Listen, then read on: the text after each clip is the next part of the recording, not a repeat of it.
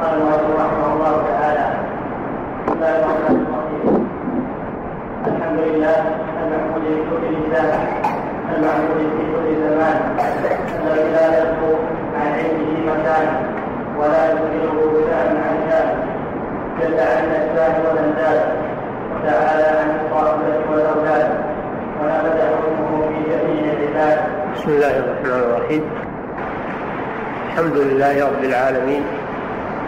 صلى الله وسلم على عبده ورسوله نبينا محمد وعلى آله وأصحابه أجمعين. أما بعد فهذه العقيدة مسماة بلمعه الاعتقاد الهادي إلى سبيل الرشاد. ومؤلفها هو الإمام أبو محمد عبد الله بن أحمد بن محمد بن قدامة الحنبلي من كبار شيوخ المذهب الحنبلي وله مؤلفات في الفقه والأصول وغيرها. له من المؤلفات في الفقه عمدة عمدة الفقه مختصر ثم المقنع وهو أكبر من العمدة وأبسط ثم الكافي وهو أوسع من المقنع ثم المغني وهو الكتاب المشهور والموسوعة العظيمة في الفقه. اشتمل على كثير من فقه السلف والمذاهب الأربعة بأدلتها ثم يرجح القول الراجح في الغالب في هذا الكتاب الذي صار مرجعا من مراجع الفقه الإسلامي. وله في الأصول روضة الناظر وجنة المناظر. وله غير ذلك من المؤلفات في الوعظ وفي سائر الفنون العلمية. فهو إمام جليل. ومن مؤلفاته في العقيدة هذه الرسالة لمعة الاعتقاد الهادي إلى سبيل الرشاد. فقد اهتم العلماء رحمهم الله في توضيح العقيدة الصحيحة ونفي ما علق بها من الشبه والتشكيكات لحاجة الناس إلى ذلك خصوصا بعدما ظهرت الفرق بعدما ظهرت الفرق الضالة بعقائدها وشبهاتها احتاج العلماء إلى أن يبينوا العقيدة الصحيحة وأن يردوا على ما خالفها. وهذا من قديم الزمان والعلماء مهتمون بأمر العقيدة فألفوا فيها المؤلفات الكثيرة من المتقدمين ومن المتأخرين. تحت أسماء مختلفة. منهم من يسمي كتب العقيدة كتب السنة مثل كتاب السنة لعبد الله بن الإمام أحمد بن حنبل كتاب السنة للخلال كتاب السنة لابن أبي عاصم كتاب الشريعة للآجري كتاب أصول اعتقاد أهل السنة والجماعة للالكائي إلى غير ذلك.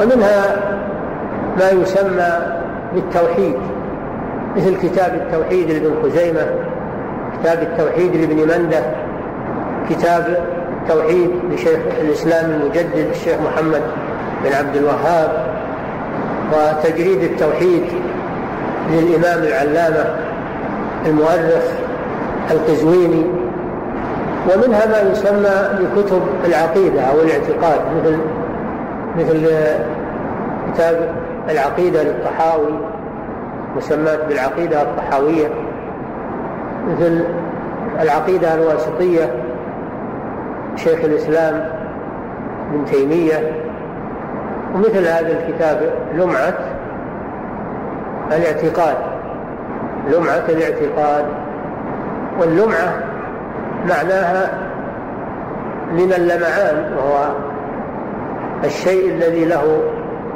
له نور وله لمعان فهي لمعة بمعنى أنها تلمع وتنير بخلاف الظلمة ومناسبة تسميتها باللمعة من أجل الفرق بينها وبين الكتب المظلمة التي تشكك الناس في عقائدهم. والاعتقاد مصدر اعتقد. مصدر اعتقد. وهو اليقين الجازم الذي يعتقده القلب. ويسمى بالإيمان. يسمى بالإيمان. فالاعتقاد والإيمان بمعنى واحد. ولهذا يقول جبريل عليه السلام للنبي صلى الله عليه وسلم أخبرني عن الإيمان. قال الإيمان أن تؤمن بالله وملائكته وكتبه ورسله واليوم الآخر. وتؤمن بالقدر خيره وشره. فهذه أصول الاعتقاد. وتسمى بأركان الإيمان. فلمعة الاعتقاد معناها بيان الاعتقاد الصحيح الذي يجب الالتزام به وترك ما سواه. الهادي إلى سبيل الرشاد أي الاعتقاد. الهادي أي المرشد إلى سبيل الرشاد. الرشاد ضد الغي والضلال. فهذه فهذا الاعتقاد يهدي إلى الطريق الصحيح الموصل إلى الله سبحانه وتعالى. بخلاف عقائد أهل الضلال فإنها تهدي إلى الهلاك وإلى الغواية. فقال رحمه بدأ رحمه الله كتابه ببسم الله الرحمن الرحيم عملا بالسنة في أن بسم الله الرحمن الرحيم يبدأ بها في كل أمر ذي بال. يعني في كل أمر له شأن وأهمية. يبدأ فيه ببسم الله الرحمن الرحيم. يبدأ بها بالنطق ويبدأ بها في الكتاب كما بدأ الله سبحانه وتعالى بها كتابه القرآن الكريم. وبدأ بها كل سورة من القرآن الكريم. وكما كتبها سليمان عليه السلام في رسالته إلى بلقيس ملكة سبأ قالت يا أيها الملأ إني ألقي إلي كتاب كريم إنه من سليمان وإنه بسم الله الرحمن الرحيم وهي آية من كتاب الله لأنها نزلت مع القرآن فهي آية من كتاب الله. لكنها آية مستقلة على الصحيح. إلا في سورة النمل فإنها بعض آية. وإلا فهي آية مستقلة. ليست من الفاتحة ولا من غيرها من السور. وإنما تقرأ قبل السورة. يبدأ بها تبدأ بها السورة. وإلا فهي آية مستقلة. ليست من سورة معينة. إلا في النمل فهي بعض آية. وقوله بسم الله الجار والمجرور متعلق بمقدر تقديره أستعين ببسم الله أو أتبرك ببسم الله. والاسم مأخوذ من السمو وهو الارتفاع أو من السمة وهي العلامة. وهو ما يتميز به الشيء.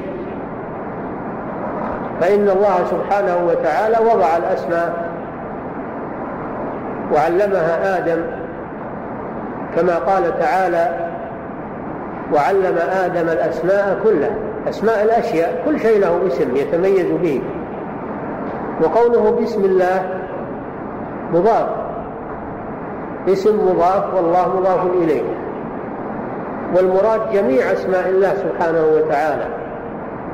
لأن الاسم لأن المفرد إذا أضيف فإنه يعم فقوله بسم الله أي بجميع أسماء الله سبحانه وتعالى. أستعين بها وأتبرك وأتبرك بها. وأسماء الله كثيرة لا لا يعلمها إلا هو سبحانه. ولله الأسماء الحسنى فادعوه بها. وذروا الذين يلحدون في أسمائه سيجزون ما كانوا يعملون. والله علم على الذات المقدسة. لا يسمى بهذا الاسم إلا هو سبحانه وتعالى. فلا يطلق هذا الاسم الله إلا على الله سبحانه وتعالى على الرب. ومعناه المعبود لأن الله من الألوهية وهي العبودية. فهو المعبود سبحانه وتعالى المألوه الذي تألهه القلوب وتحبه إجلالا وتعظيما. الرحمن الرحيم اسمان من أسمائه سبحانه وتعالى يتضمنان الرحمة والرحمة صفة من صفاته سبحانه وتعالى تليق بجلاله. والرحمن أيضا لا يسمى به إلا الله سبحانه وتعالى. وأما الرحيم قد يسمى به بعض الخلق كما في قوله تعالى في وصف نبيه صلى الله عليه وسلم بالمؤمنين رؤوف رحيم. والرحمن أعم من الرحيم لأن الرحمن رحمة عامة لجميع المخلوقات. وأما الرحيم فهو رحمة خاصة بالمؤمنين. كما في قوله تعالى وكان بالمؤمنين رحيما. فهما اسمان عظيمان يتضمنان وصف الله سبحانه وتعالى بالرحمة على ما يليق بجلاله سبحانه وتعالى. ثم بدأ بالحمد بعد بسم الله الرحمن الرحيم. قال الحمد لله. وهذا أيضا من السنة أن يبدأ الكلام بالحمد لله كما كان النبي صلى الله عليه وسلم يفعل ذلك وكما بدأ الله كتابه بالحمد لله رب العالمين في سورة الفاتحة. والحمد معناه الثناء معناه الثناء. الله جل وعلا يثنى عليه ويحمد. لذاته ولأسمائه وصفاته ولأفعاله. جل وعلا يحمد عليها ويثنى عليه بها. وقوله الحمد الألف واللام للاستغراق أي جميع المحامد لله عز وجل فهو المستحق للحمد على الإطلاق. والحمد أعم من الشكر لأن الشكر يكون على الأفعال فقط. وأما الحمد فيكون على أوسع من ذلك على الأسماء والصفات والأفعال. فقولها الحمد لله أي الثناء الكامل مستحق لله عز وجل وحده لا شريك له لأنه هو هو المنعم على عباده. نعم الحمد لله. المحمود بكل لسان أي المثنى عليه سبحانه وتعالى بكل لغة من اللغات التي علمها مخلوقاته. فكل المخلوقات تحمده وتسبحه سبحانه وتعالى وإن من شيء إلا يسبح بحمده. ولكن لا تفقهون تسبيحه. إنه كان حليما غفورا فكل المخلوقات تحمده سبحانه وتعالى بلغاتها التي يعلمها سبحانه وتعالى. نعم. المعبود في كل زمان. أي المستحق للعبادة سبحانه وتعالى دائما وأبدا. ولا يزال خلقه يعبدونه سبحانه وتعالى.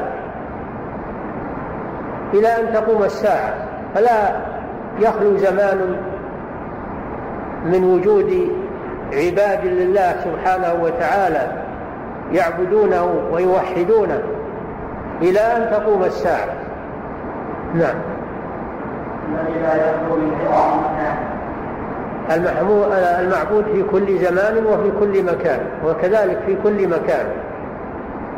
فإن الله سبحانه وتعالى يعبد في السماوات ويعبد في الأرض كما قال تعالى وهو الذي في السماء إله وفي الأرض إله. أي معبود. فهو معبود في السماء سبحانه ومعبود في الأرض. يعبده العالم العلوي والعالم السفلي.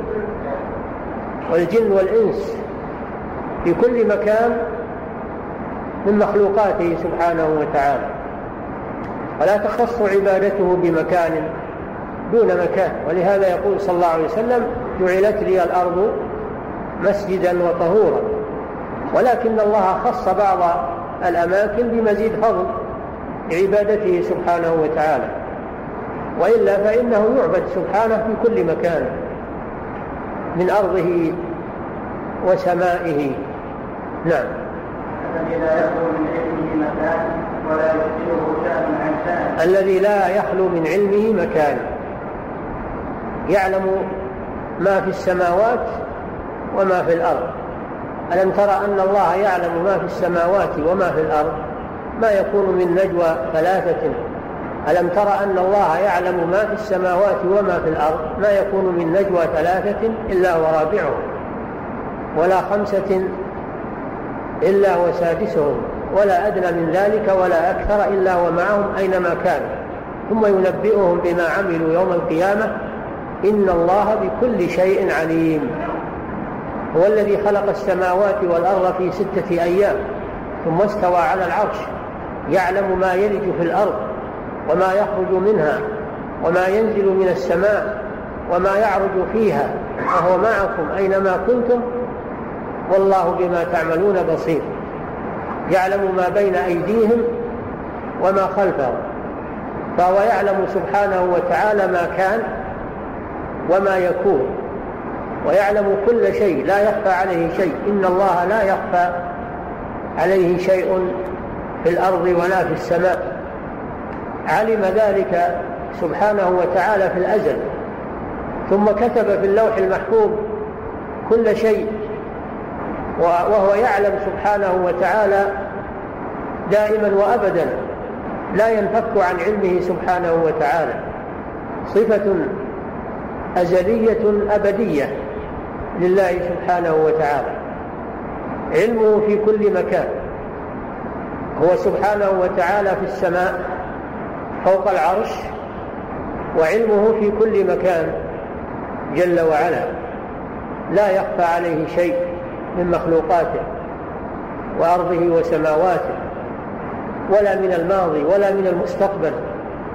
يعلم ما كان وما يكون وأين يكون وكيف يكون. لا يخفى على علمه شيء. لا يعزب عالم الغيب لا يعزب عن عنه مثقال ذرة في السماوات ولا في الأرض ولا أصغر من ذلك ولا أكبر إلا في كتاب مبين. نعم. ففرق بين ذاته سبحانه وعلمه. ذاته في العلو فوق السماوات. وأما علمه فهو في كل مكان. لا يخلو منه مكان. نعم. ولا يشغله شأن عن شأن يعني عمل عن عمل. يخلق ويرزق ويحيي ويميت ويعز ويذل ويفقر ويغني. فهو سبحانه وتعالى يدبر أمر مخلوقاته ولا يشغله عمل عن عمل. بخلاف المخلوق فإن المخلوق إذا اشتغل بعمل فإنه لا يمكن أن ينشغل بعمل آخر. أما الله جل وعلا فلا يشغله عمل عن عمل. وذلك لكمال قدرته سبحانه وتعالى وكمال علمه. نعم. جل أي, أي عظم شأنه سبحانه عن الأشباه فلا يشبهه شيء من مخلوقاته. والأنداد جمع ند وهو الشبيه أيضا. فلا شبيه له ولا ند له. ولا كفء له سبحانه وتعالى. لا يشبهه شيء. ليس كمثله شيء. وهو السميع البصير. نعم. تنزه عن الصاحبة والأولاد. تنزه عن الصاحبة وهي الزوجة. تنزه يعني تقدس سبحانه وتعالى. عن الصاحبة وهي الزوجة. والأولاد لغناه سبحانه وتعالى عن خلقه. لأن لأنه لا يحتاج للزوجة والأولاد إلا المخلوق لضعفه وحاجته إلى من يعينه. فالله جل وعلا غني عن خلقه ليس بحاجة إلى الصاحبة وهي الزوجة ولا إلى الولد. ولأن الولد جزء من الوالد. والله جل وعلا لا شبيه له ولا ند له ولا كفء له. فهو غني عن خلقه وأيضا هو لا شبيه له من خلقه. ما اتخذ الله من ولد. فالله جل وعلا لم يلد ولم يولد ولم يكن له كفوا أحد. وهذا في آيات كثيرة نزه نفسه عن الولد. ردا على الذين وصفوه بأن له ولدا. كالنصارى الذين قالوا المسيح ابن الله واليهود الذين قالوا عزير ابن الله. وكأهل الجاهلية من المشركين الذين يقولون الملائكة بنات الله. الله جل وعلا منزه أن لا يكون له ولد ولم تكن له صاحبة يعني زوج. فهو منزه عن ذلك. وإنما هذا لائق بالمخلوقين. هم الذين يحتاجون إلى التزاوج يحتاجون إلى الذرية والأولاد. أما الله جل وعلا فإنه غني عن خلقه وخلقه محتاجون إليه. نعم. وقال اتخذ الرحمن ولدا لقد جئتم شيئا إدا تكاد السماوات يتفطرن منه وتنشق الأرض وتخر الجبال هدا أن دعوا للرحمن ولدا وما ينبغي للرحمن أن يتخذ ولدا. إن كل من في السماوات والأرض إلا آتي الرحمن عبدا. لقد أحصاهم وعدهم عدا وكلهم آتيه يوم القيامة فردا. كلهم عبيده ليس منهم أحد. ولد لله سبحانه وتعالى كما يقوله الكافرون والضالون من اليهود والنصارى والمشركين. نعم. نفذ حكمه أي قضاؤه وقدره. المراد بالحكم هنا الحكم القدري. نافذ في جميع العباد فلا أحد يستعصي على قضاء الله وقدره. المؤمن والكافر والحي الجماد وجميع المخلوقات كلها ينفذ فيها قضاء الله وقدره. لا أحد يستعصي على ذلك أو يمتنع أو يمتنع من ذلك. فأحكامه القدرية نافذة في في خلقه سبحانه وتعالى. لا محيد لهم عنها. نعم. لا تمثله العقول بالتفكير نعم ولا تتوهمه القلوب بالتصديق نعم لا تمثله العقول بالتفكير ولا النفوس بالتصوير. فإنه سبحانه وتعالى لا مثل له ولا شبيه له ولا أحد يعلم ذاته سبحانه إلا هو سبحانه وتعالى. فلا يجوز لأحد أن يتصور الله أنه كذا وكذا أو أن يشبه الله بكذا وكذا. لا يجوز هذا ولا يمكن هذا أيضا ولا يحيطون به علما سبحانه وتعالى. نعم. لا العقول بالتفكير ولا القلوب نعم. ليس كمثله شيء وهو نعم هذه الآية ليس كمثله شيء. هذا نفي للمماثلة عنه سبحانه وتعالى. فلا أحد يماثله ولا أحد يشبهه ولا أحد يكافيه سبحانه وتعالى لأنه أعظم من كل شيء ليس كمثله شيء. وهذا فيه استغراق للنفي لأن النكرة إذا ذكرت في سياق النفي تعم فلا أحد يشبه الله عز وجل من جميع المخلوقات لعظمته وكبريائه سبحانه وتعالى وغناه وقدرته فلا أحد يشبه الله عز وجل من الخلق. وهو السميع البصير. وصف نفسه بالسمع والبصر ونفى عن نفسه المشابهة. فدل على أن إثبات الصفات لله عز وجل لا يقتضي التشبيه كما يقوله أهل الضلال. فهو نفى عن نفسه المشابهة وأثبت لنفسه السمع والبصر. فدل على أنه لا تلازم بين إثبات الصفات وبين المشابهة.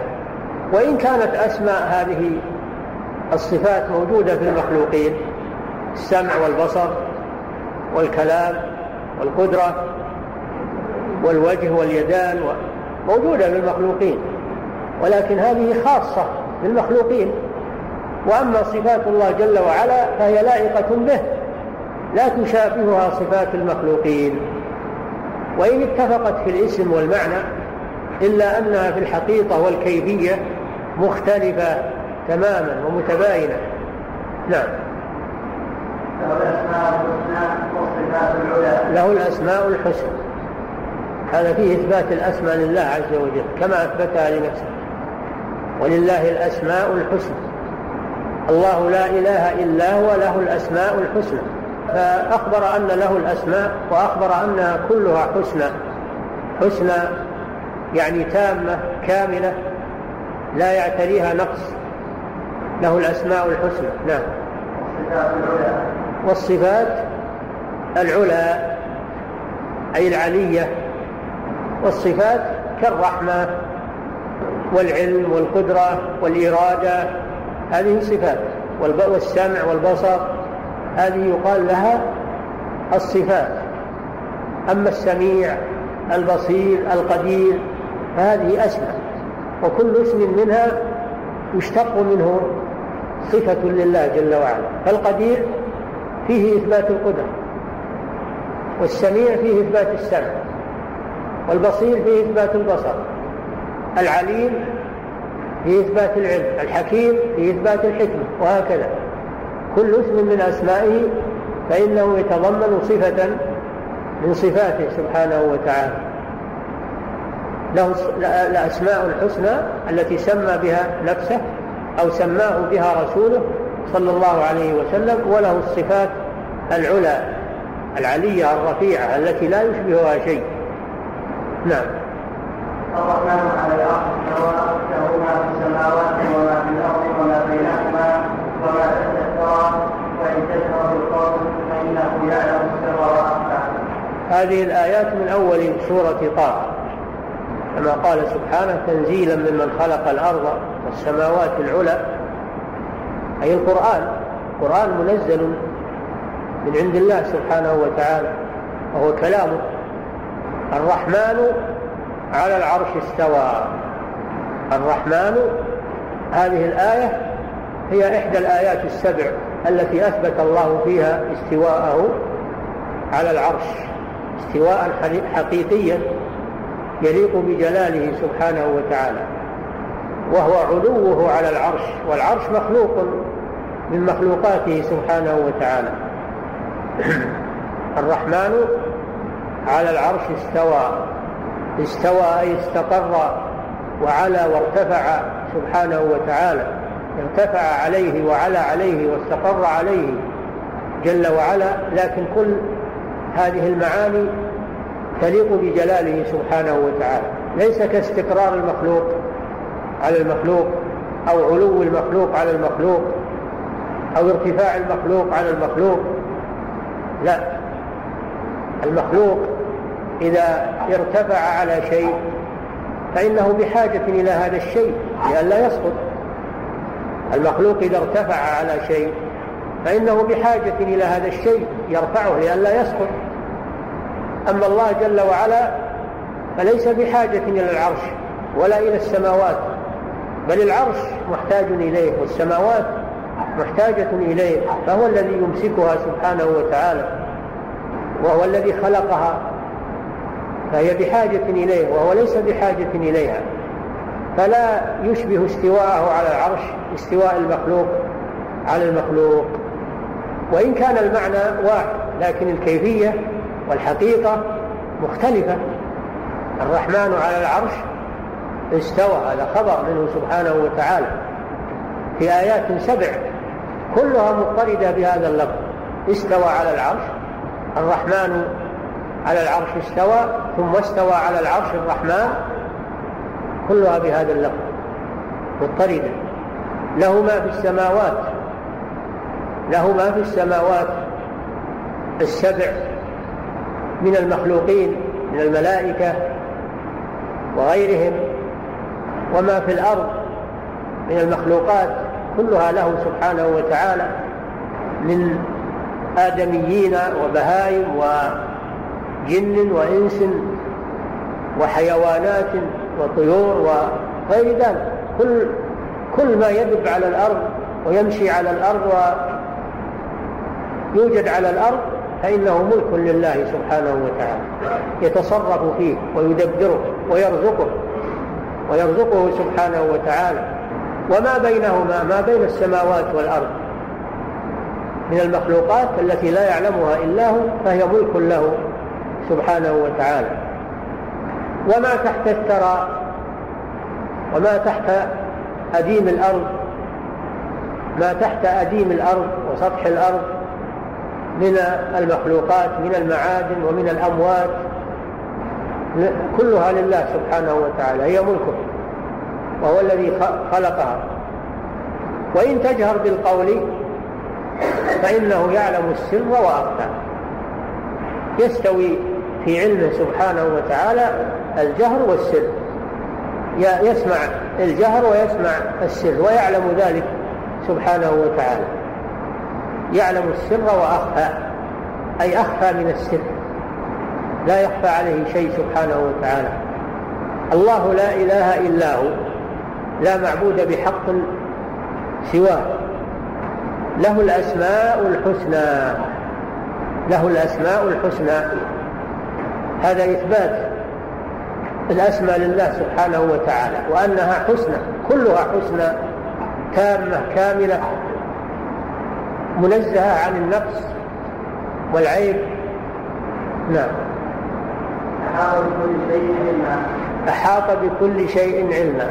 أحاط. علمه بكل شيء. مما كان وما يكون في الماضي وفي المستقبل وفيما لا يعلمه إلا هو سبحانه وتعالى. كل كل شيء بعلمه سبحانه وتعالى. لا يكون شيء إلا بعلمه. نعم. وقهر كل مخلوق قهر كل مخلوق. أي أخضعه لسلطانه سبحانه وتعالى. كل مخلوق. لا يستثنى من هذا أي مخلوق. من الأغنياء والفقراء والملوك والصعاليك والأنبياء والرسل وجميع وجميع المخلوقات كلها مقهورة لله سبحانه وتعالى تحت تصرفه وقهره وتدبيره سبحانه وتعالى. لا أحد يخرج عن ذلك. ففي هذا رد على الذين يزعمون أن هناك من الأولياء والأقطاب من يتصرفون في الكون كما يقوله الملاحدة من الصوفية. عزة أي قوة؟ العزة القوة قهر كل مخلوق عزة وحكما حكمه سبحانه وتعالى.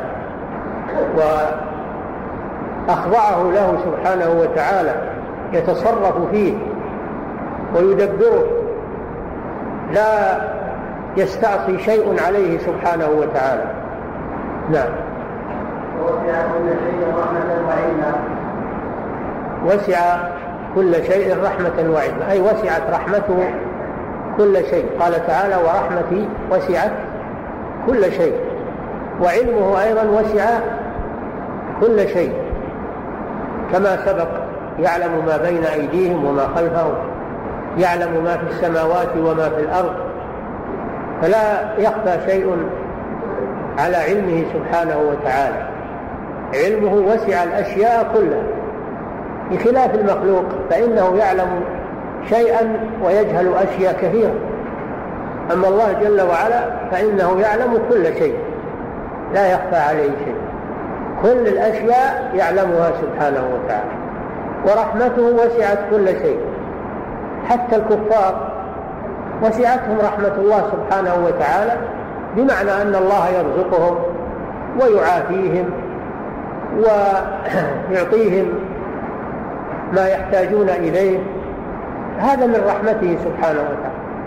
وحتى الحيوانات حتى الحيوانات تعيش تحت رحمة الله سبحانه وتعالى. يعطيها ويرزقها ويعافيها ويشفيها من الأمراض ويسخرها للعطف على أولادها مع أنها لا ترجو من أولادها شيئا. ومع هذا تشفق على أولادها وتحن وتحن على أولادها رحمة من الله سبحانه وتعالى. هذا من رحمة الله التي وسعت كل شيء الحيوانات والمؤمنين والكفار هذا في الدنيا. وأما في الآخرة فإن رحمته خاصة بالمؤمنين سبحانه وتعالى. أما الكفار فلا طمع لهم برحمة الله عز وجل. نعم. ما بين أيديهم وما خلفهم ولا يرجعون يعلم ما بين أيديهم. أي ما مضى. يعلم ما مضى. وما خلفهم يعني ما يأتي في المستقبل. ولا يحيطون لا يحيط العباد بالله عز وجل به علما. فلا يعلمون ربهم سبحانه وتعالى بمعنى أنهم يحيطون بذاته ولا يحيطون به سبحانه وتعالى بذاته وأسمائه وصفاته وشأنه سبحانه. هذا لا يعلمه العباد. إلا ما أطلع الله العباد عليه من أجل أن يعرفوه سبحانه وتعالى ويعبدوه له لا شريك له. فلا علم لهم إلا ما علمهم الله جل وعلا. حتى الملائكة يقولون سبحانك لا علم لنا إلا ما علمتنا. نعم. موصوف بما وصف به نفسه في كتابه العظيم. موصوف سبحانه وتعالى بما وصف به نفسه في كتابه الكريم والقرآن وبما وصفه به نبيه صلى الله عليه وسلم في سنته. فالأسماء والصفات توقيفية. لا يجوز لنا أن نثبت له اسما لم يثبته لنفسه ولم يثبته له رسول ولا أن نثبت له صفة لم يصف بها نفسه ولم يصفه بها رسوله صلى الله عليه وسلم. هذا معنى قوله موصوف بما وصف به نفسه في كتابه الكريم وبما وصفه به نبيه العظيم صلى الله عليه وسلم. لأنه لا أعلم بالله جل وعلا لا أعلم بالله من الله ولا أعلم بالله بعد الله من رسول الله صلى الله عليه وسلم. فنحن متبعون ومقتدون لا نحدث شيئا من عند أنفسنا واستحساناتنا وأفكارنا وعقولنا هذا ممنوع في حق الله سبحانه وتعالى. نعم. وكل ما جاء في القرآن أو صح عن المصطفى عليه السلام من صفات الرحمن وجب الإيمان به. هذا شرح الجملة التي قبله كل ما جاء في القرآن الكريم وصح عن النبي صلى الله عليه وسلم بما يخبر به عن ربه سبحانه وتعالى وجب الإيمان به تسليم.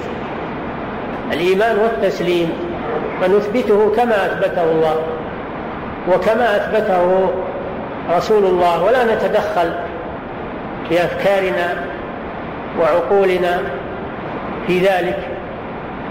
لأن هذا أمر توقيفي.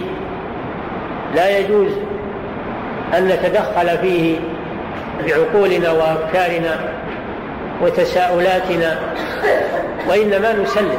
يجب علينا التسليم والإيمان والانقياد هذا شأن العبد. أما الذي يتدخل بفكره وعقله وأيضا لا فرق بين ما أثبته الله لنفسه في كتابه وبين ما أثبته له رسوله صلى الله عليه وسلم في سنته. فكل ما صح في السنة من أسماء الله وصفاته وجب الإيمان به كما يجب الإيمان بما في القرآن. بخلاف الذين لا يحتجون بالسنة عموما أو لا يحتجون بخبر الآحاد خصوصا من أهل الضلال فهذه طريقة ضالة. فكل ما صح عن رسول الله صلى الله عليه وسلم سواء كان متواترا أو آحادا في صفات في أسماء الله وصفاته وجب الإيمان به والتسليم له. لقوله, لقوله تعالى وما آتاكم الرسول فخذوه وما نهاكم عنه فانتهوا. ولقوله سبحانه وتعالى وما ينطق عن الهوى إن هو إلا وحي يوحى. فكل ما صح عن رسول الله صلى الله عليه وسلم في هذا الباب باب الأسماء والصفات فإنه يجب الإيمان به والتصديق والتصديق به وتسمية الله ووصفه بذلك كما في القرآن الكريم. لا فرق في ذلك. ومن فرق فإنه من أهل الضلال ويكون مكذبا للرسول صلى الله عليه وسلم. ومن كذب الرسول صلى الله عليه وسلم كفر. نعم. تلقيه يعني قبول. تلقيه يعني حفظه وروايته والتحدث به وقبوله من غير اعتراض لأنه من عند الله أو من عند رسوله صلى الله عليه وسلم.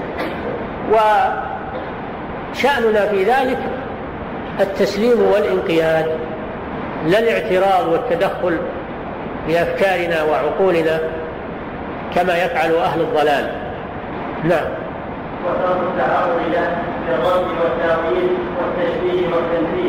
ترك التعرض لما ثبت عن الله في كتابه أو ثبت عن رسول الله صلى الله عليه وسلم في سنته من أسماء الله وصفاته بالرد والرفض.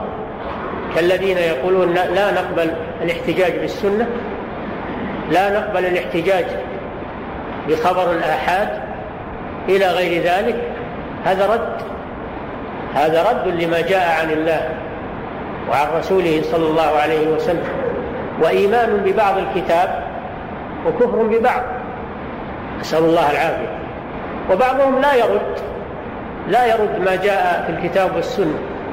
لا يرد لفظه ولكن يرد معناه. فيأخذ في التأويل ويفسره بغير تفسيره.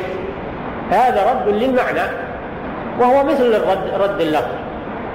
فهم ما بين أمرين إما أن يردوا النص ولا يقبلوه وإما أن يقبلوا النص في الظاهر لكن يؤولونه ويحرفونه عن معناه الصحيح إلى ما يوافق أهواءهم ويوافق تصورهم أو يوافق قواعدهم المنطقية والكلامية والعقليات التي يسمونها فيخضعون النصوص للعقول والاصطلاحات البشرية فهذا الحقيقة يتنافى مع الإيمان بما جاء عن الله وجاء عن رسوله. الواجب أن نؤمن بما جاء عن الله ورسوله لفظا ومعنى أن نقبل اللفظ وأن نقبل المعنى ولا نتدخل في تأويله أو تحريفه أو تفسيره بغير معناه كما فعل أهل الضلال من المعطلة والمؤولة. نعم.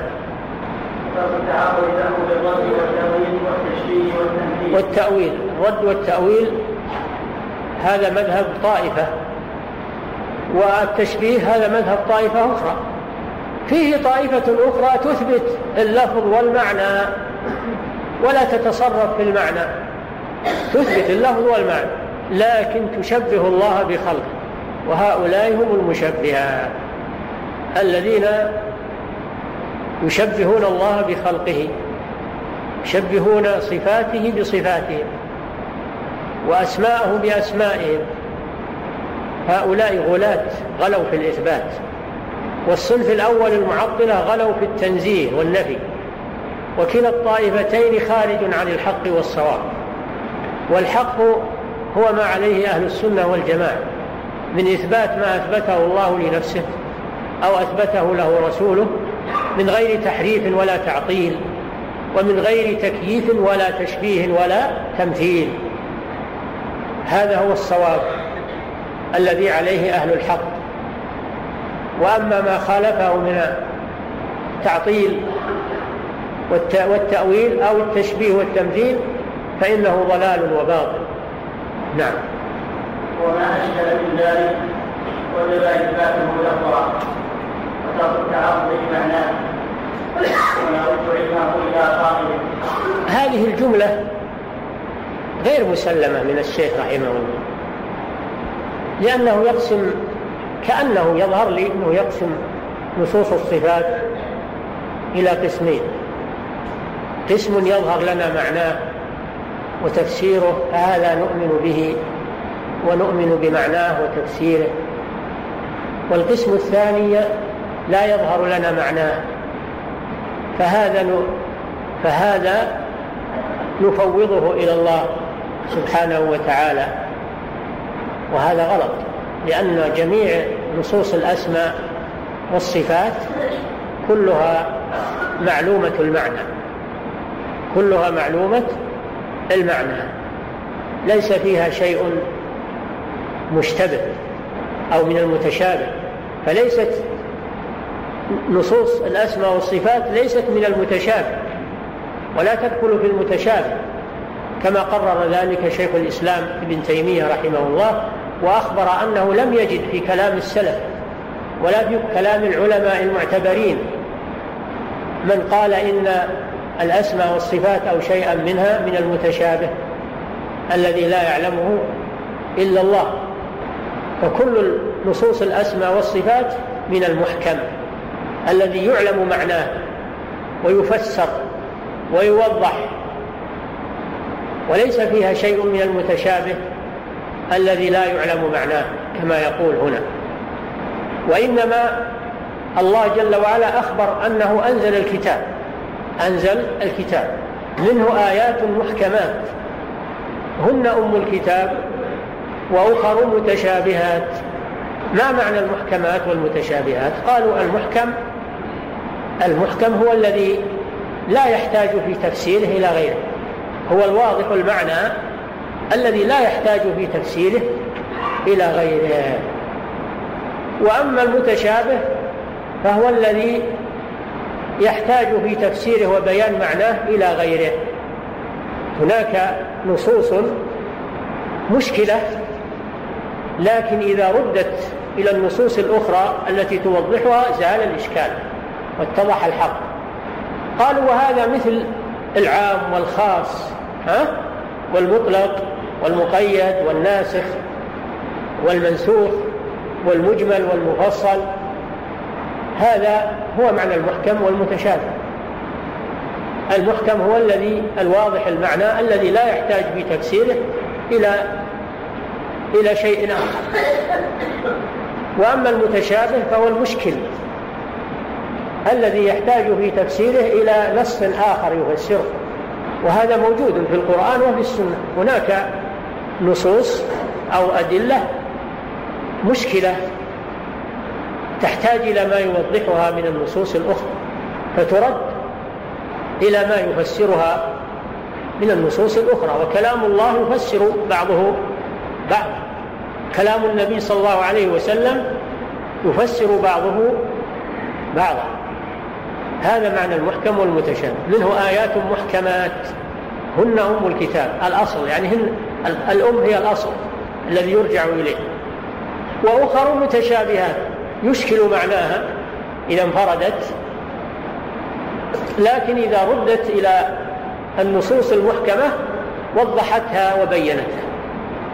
فالراسخون في العلم يردون المتشابه إلى المحكم ويفسرون كلام الله بعضه ببعض ويفسرون كلام الرسول صلى الله عليه وسلم بعضه ببعض أو يفسرون كلام الله بسنة الرسول صلى الله عليه وسلم.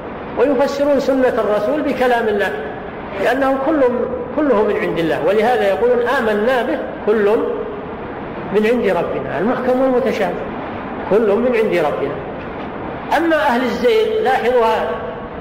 أما أهل الزيغ والعياذ بالله فإنهم يأخذون المتشابه ويستدلون به ويتركون المحكم ولا يردون المتشابه إلى المحكم. لمقصد سيء عندهم ابتغاء الفتنة فتنة الناس عن دينهم. ويقولون هذا كلام الله وهذا كلام الرسول. فيفتنون الناس عن دينهم إذا جاءوا لهم بآية متشابهة أو بحديث متشابه. قالوا هذا كلام الله وهذا كلام الرسول. إيش تقولون؟ فيشبهون على الناس أنهم يستدلون بكلام الله وكلام رسوله ويفتنونهم عن دينهم. مثال ذلك بعض الجهال الآن الذين يبحثون عن نصوص متشابهة من الحديث ثم يخرجون بها على الناس يقولون هذا الحديث نستدل بهذا الحديث. ليشوشوا على الناس ما هم عليه من الحق. وهذه الأحاديث التي جاءوا بها ما خفيت على أهل العلم. أهل العلم فسروها وبينوا المراد منها لكن هؤلاء يقطعون هذا عن هذا. يقطعون ما أمر الله به أن يوصل هذه طريقة أهل الزيغ في كل زمان ومكان. يفصلون كلام الله بعضه عن بعض وكلام الرسول بعضه عن بعض. ويقولون نحن نستدل بكلام الله وكلام رسول نقول لا ما لم تستدلوا بكلام الله وكلام رسول لو استدللتم بكلام الله وكلام الرسول لأرجعتم المتشابه إلى المحكم.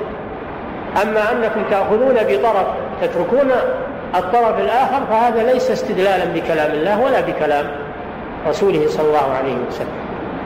فأما الذين في قلوبهم زيغ فيتبعون ما تشابه منه ابتغاء الفتنة وابتغاء تأويل هذه طريقة أهل الزيغ دائما وأبدا. نسأل الله العافية. نعم. هناك في أسماء الله الحسنى أسماء الله الحسنى في الحديث نعم ضوابط لأسماء الله الحسنى ما ثبت في كتاب الله أو في سنة رسوله. هذه الضوابط. أنه ما أن ما ثبت في كتاب الله أو سنة رسوله من الأسماء لله عز وجل فإننا نثبته. وما لم يرد في كتاب الله ولا في سنة رسول الله فإننا ننفيه ولا نؤمن به. هذه الضوابط. وأما هل أسماء الله محصورة في التسعة والتسعين التي من أحصاها دخل الجنة كما في الحديث؟ فلا. أسماء الله ليست محصورة ولا يعلمها إلا. لكن هذه التسعة والتسعين من أحصاها دخل الجنة. يعني من عرفها وعمل بها دخل الجنة. وليست هي محصورة. والعدد لا يقتضي الحصر كما يقولون. وإنما هذه التسعة والتسعين من أحصاها دخل الجنة. بمعنى عرفها واعتقدها وعمل بمقتضاها. وأما أسماء الله فلا يعلمها إلا هو. كما قال النبي صلى الله عليه وسلم أسألك بكل اسم هو لك أنزلته في كتابك. سميت به نفسك أو أنزلته في كتابك أو علمته أحدا من خلقك أو استأثرت به في علم الغيب عندك أو لو استأثرت به دل على أن هناك أسماء لله لا يعلمها إلا هو سبحانه وتعالى. نعم. الشيخ رحمه الله. كيف نرد على من يحتج بتأويل بعض علماء السلف بآيات الصفات. وأن اتبع هؤلاء العلماء كما هو حال كثير من المسلمين اليوم فهل يعد محظورا؟ أولا بك تجيب لي مثال من ما تقول أن علماء السلف أول شيئا من الصفات. حتى نشوف. ما ما ما فيه أن علماء السلف أول شيئا من الصفات. نعم. وإنما يدعي هذا إنما يدعي هذا بعض أهل الضلال. يقولون إن السلف أولوا فلماذا تمنعوننا من التأويل؟ نقول لهم كذبتم السلف لم يؤول وإنما آمنوا بما جاء عن الله ورسوله ولم يحرفوه ولم يصرفوه عن معناه الصحيح. نعم.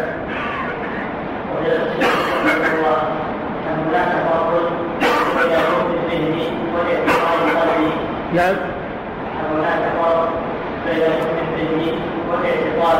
بين الذهني ما يخطر ببال الإنسان ما يخطر ببال الإنسان من الأشياء والخواطر التي تمر على الذهن.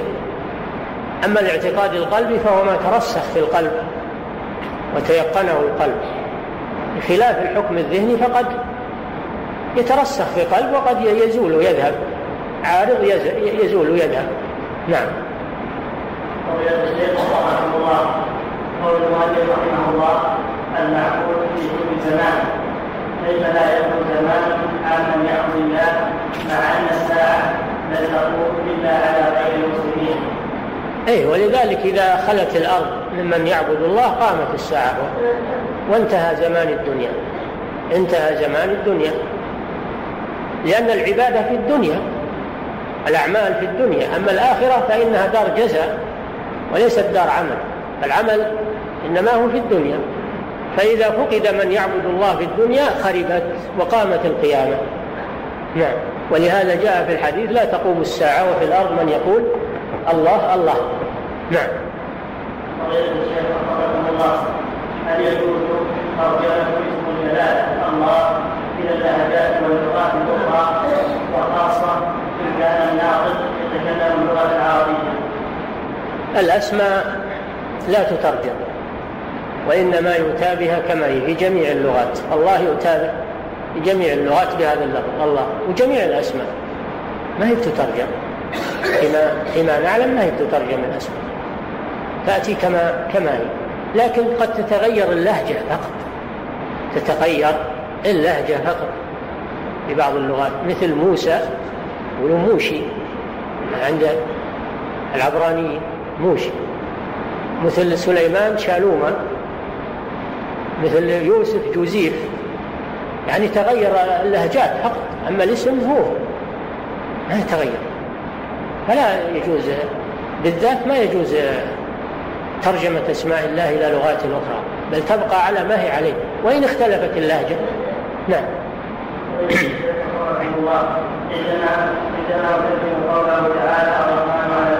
مثل مثل عيسى يقولون يسوع. هذا اختلاف اختلاف اختلاف لهجة فقط نعم ها؟ إيه؟ نور؟ نعم صحيح نعم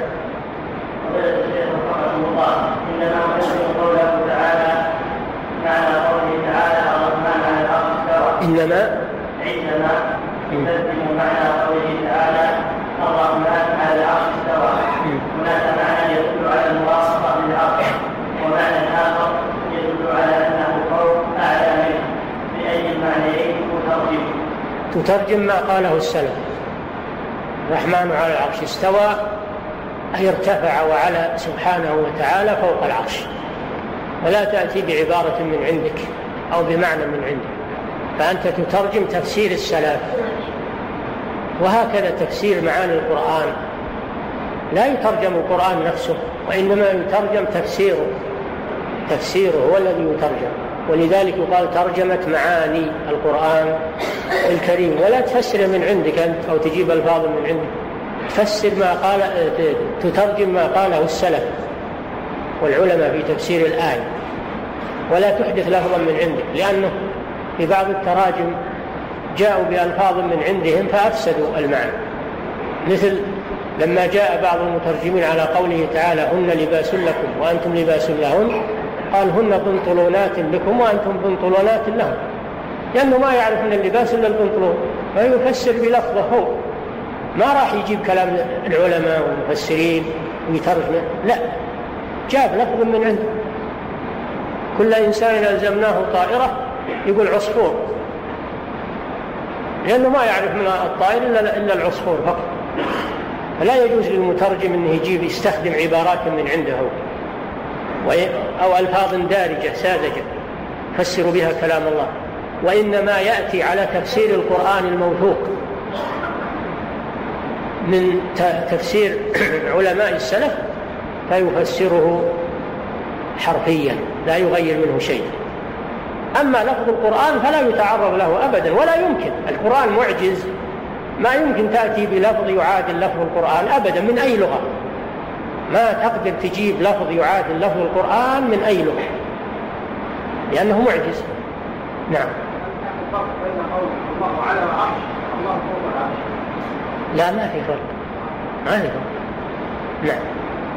الشيخ رحمه الله ما معنى الكلام بقوله تعالى ليس كمثله شيء أي بمعنى مثل أو هي زائدة بمغالطة. يقولون للتأكيد الكاف مؤكدة للنفي. مؤكدة للنفي. مؤكدة للنفي. فقط. نعم. الله بالنسبة لقضية التسبيح بالشرع هل ذلك ينطبق كما كما إذا قلت ما عندي من شيء ما عندي من شيء. أنت لو قلت ما عندي شيء كفى. لكن تجيب من من أجل تأكيد النفي. ما عندي من شيء. أبلغ في النفي من قولك ما عندي شيء. فمن زائدة للتأكيد. نعم. بالنسبة لقضية التسليم بالشرع. ها؟ قضية التسليم بالشرع. فذلك ينطبق إذا سألت أهل العلم الذين نجحوا بدينهم وتقواهم هل نسلم إلى جوابهم أم نبقى نسأل من باب الحرص؟ وكيف نعلم؟ وكيف يمكن أن نعلم أن تكرار السؤال لأهل العلم حرصا وليس وسوسا؟ إن كنت جاهلا وسألت من تثق بعلمه ودينه تكتفي بهذا. تكتفي بهذا. تعمل بما يفتيك. ما دمت تثق بعلمه ودينه فلماذا تروح؟ تسأل آخرين وآخرين. أما إذا كنت من طلبة العلم وتسأل هذا وهذا من أجل معرفة الراجح من المرجوح فلا بأس بذلك. لا بأس إذا كنت من طلبة العلم. وعندك معرفة الحكم لكن تريد مزيد علم ومعرفة الراجح من المرجوح وما دليل القول الفلاني وما فلا بأس بهذا لأن هذا من باب التعلم. وإزالة الإشكال. نعم.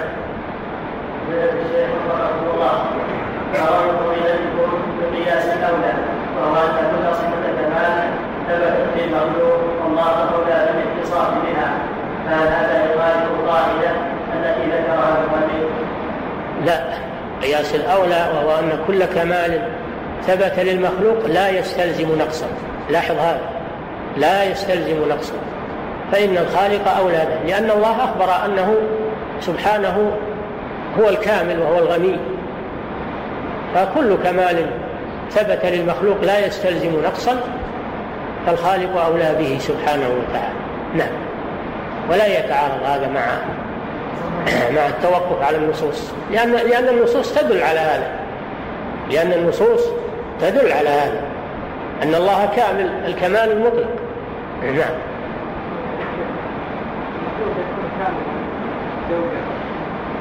هذا يستلزم نقص. أي الذي يولد له هذا أكمل من اللي ما يولد له. لكن هذا يستلزم نقص وهو أنه بحاجة إلى الولد. ها؟ الإنسان اللي ينام أكمل من الإنسان اللي ما ينام. لأن النوم صحة وعدم النوم مرض. فهو النوم كمال في حق المخلوق. لكنه نقص في حق الخالق سبحانه وتعالى. نعم. الله قضية عامة تشمل بال كثير من المعلمات وأولياء الموردين حيث إن كثيرا منهن يتم تعيينهن في أماكن بعيدة. تبعد أكثر من 100 كيلو بعضهن لحاجة بالعمل وبعضهن يرين أنهن مضطرات لذلك لأنهن لا بد أن يقبل التعيين لمدة سنة أو سنتين. ومن ثم يقعن في مشكلة الوصول إلى مقر إلى مقر الوسع ومن الخيارات يظن بها التردد إلى هذا المكان والاطلاع في أواخر ويعودن أمرا أو السكن في القرية بدون محرم وإنما جماعات أربع أو خمس معلمات في بيت. قد يكون بجوار من يتأتى فيه. أو من فضيلتكم التوجيه في ذلك إلى هؤلاء المعلمات وأولياء أمورهم. وإحنا ما ندخل في مشاكل الناس إحنا يجب أن نقتصر على ما حول الدرس وما يشكل في الدرس. أما الدخول في مشاكل الناس هذا له مكان آخر. لكن الجواب المختصر في هذا أن المرأة لا يحل لها أن تسافر إلا مع ذي محرم كما قال النبي صلى الله عليه وسلم. سواء للعمل أو للحج أو للعمرة أو للزيارة أو الغير لا تسافر إلا مع ذي محرم. وسواء كان السفر متكررا أو غير متكرر لا بد من المحرم الذي يصاحبها في مكان العمل وفي الطريق لأنها بحاجة إليه يصونها ويحميها و أيضا لو مرضت أو احتاجت إلى علاج من الذي يتولاها وينقلها؟ هي بحاجة إلى إلى المحرم حاجة ضرورية إلى المحرم لأنها امرأة ضعيفة وعورة ومطمع لأهل الفساد فلا يصونها ويحميها ويدافع عنها ويقوم بمصالحها إلا وليها ومحرمها. فإذا لم تجد محرما لا تسافر. لا تسافر تجلس في بيتها وفي بلدها والرزق من الله سبحانه وتعالى. نعم. بين بالنسبة للبسملة فيقول الحضارة والكلام يبدأ بالحمدلة والكتابة تبدأ بالبسملة هل هذا التفريق عليه دليل؟ لا معناه ان النطق قد يجهر بالبسملة قد يجهر بها وينطق بها جهرا وقد يتلفظ بها سر أما ترك البسملة في أول النطق فهذا غير مشروع وهذا فيه نقص ترك للسنة لكن أحيانا يكون النطق بها جهرا وأحيانا يكون النطق بها سرا مثل في الصلاه النطق بها سرا. كذلك في الخطبة خطبة الجمعة النطق بها يكون سرا. ففي مواضع ينطق بها سرا. ليس معنى انه يتركها بل ينطق بها سرا. نعم. إذا أراد يقرأ الفاتحة في الصلاه ينطق بها سرا. إذا أراد يقرأ سورة بعد الفاتحة ينطق بها سرا. في أول كل سورة. ما يتركها نعم. وإلى الشيخ رحمه الله قول الواجب في كل زمان قال وفي كل مكان أيضا. فهل فهل الله سبحانه معبود في كل مكان حتى في أماكن الخلاء؟ لا شك أنه معبود في كل مكان في السماوات وفي الأرض وهو الذي في السماء إله في الأرض إله والأصل. أن كل الأرض صالحة للعباده والصلاه إلا ما استثناه الشارع وهي السبعة المواطن سبعة مواطن فقط. وما عدا ذلك فالأرض كلها مسجد وطهور ولله الحمد. نعم. هل الصبور اسم من أسماء الله الحسنى؟ نعم. الصبور من أسماء الله الحسنى سبحانه وتعالى.